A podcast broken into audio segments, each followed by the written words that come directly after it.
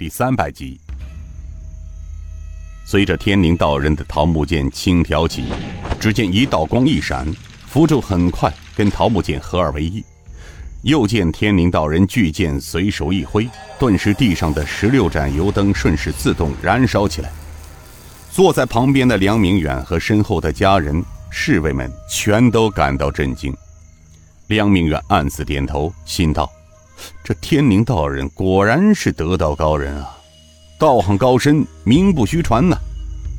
这道符咒是道家一种霸道的驱魔咒，是在警告另外一些乱七八糟的东西不要随便靠近，否则将会惹祸上身。半炷香不到的功夫，一阵瑟瑟的冷风袭来，坐在后面的众人猛然打了个冷战，不由得惊恐的四下望去。这风越来越大，卷起的枯叶四处飞扬。天灵道人此时口中念念有词。双眼杀气尽显，口中的咒语更是接踵而出。太上老君教我杀鬼，与我神方。上天神界灵，玉女现身，收摄不祥。登山石猎，佩戴印章，头戴华盖，足念魁罡，左服六甲，六位六丁。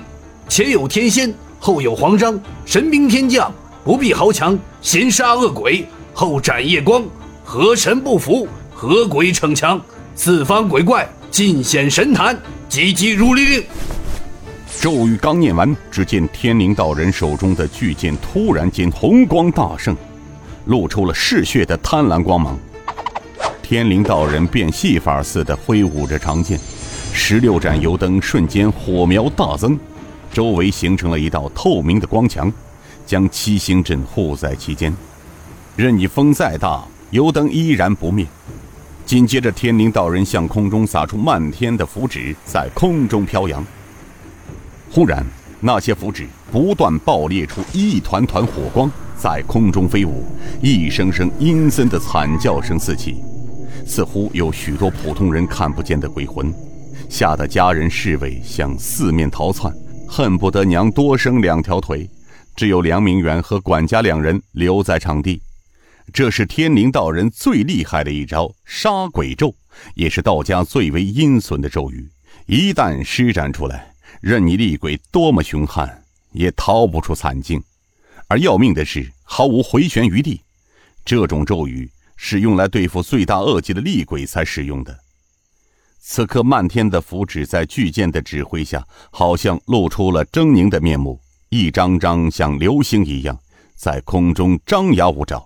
肆无忌惮的来回撞击，碰撞的火星四射。当阴森恐怖的叫声渐渐平息，院里又是阴风阵阵而来。这会儿，任那十六盏七星灯在光环的保护下，灯火似是经受不住吹来的阴风，变得暗淡，将要熄灭。这天灵道人似是变得有些心烦意乱起来。院里出现了罕见的大雾，随着雾气越来越浓。在场的人都相互看不到对方的脸。天灵道人两指夹剑锋，轻轻一抹，随即一道刺眼的猩红赫然出现在剑身上。只听得他大声念道：“使东即东，使西即西，使南即南，使北即北。从无令者封侯，不从无令者斩首。太上老君，超尔等魂魄，鬼魅一切，超度还生。”南摩三曼伐罗舍，哼！他随手抓起大米，漫天撒出。突然，桌下的公鸡一阵鸣叫，在整个寂静的夜里显得格外刺耳。天灵道人的大米似是长着双眸，院中的黑雾顿时消散。紧接着，四周多出了许多披头散发、一身破烂衣服的人，有的头顶腐烂流血。有的双眼黑洞，还有的似是被大火烧过，一个个阴森恐怖，向法坛围了上来。见此情景，知州梁明远再次被吓呆了。他看得出来，来的这些人是严振坤及家人和家奴。他多少记得，就在严庄被灭的第二天早上，他还亲自到过现场，在那里装模作样的指挥官兵清理现场。只有他和那些从湘西重金请来的杀手知道。可是用重金请来的天启山天灵道人，此时他的法术在众多的冤魂面前显得苍白无力。失效了。天灵道人惊呆了，他做梦也想不通，在深山苦修数十年的法术会在这些鬼魂面前失效，这是他一生中最大的悲哀和失败。过了一会儿，他还是不甘心失败的回过神来，用桃木剑一指：“大胆妖孽，还不快快回到你的幽灵地府，等待何时？”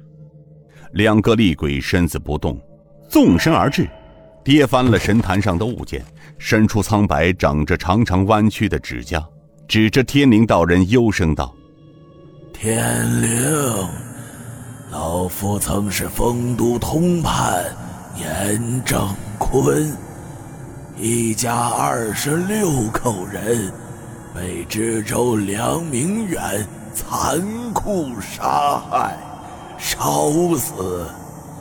你枉自正道中人，却也会为了金钱出卖自己的良心。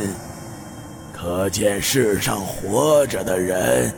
人人都戴着假面具。今晚，老夫带着惨死的家人前来讨债。你走吧，老夫不为难你。走吧。这声音好似来自地狱。天灵见法坛被毁，便无计可施。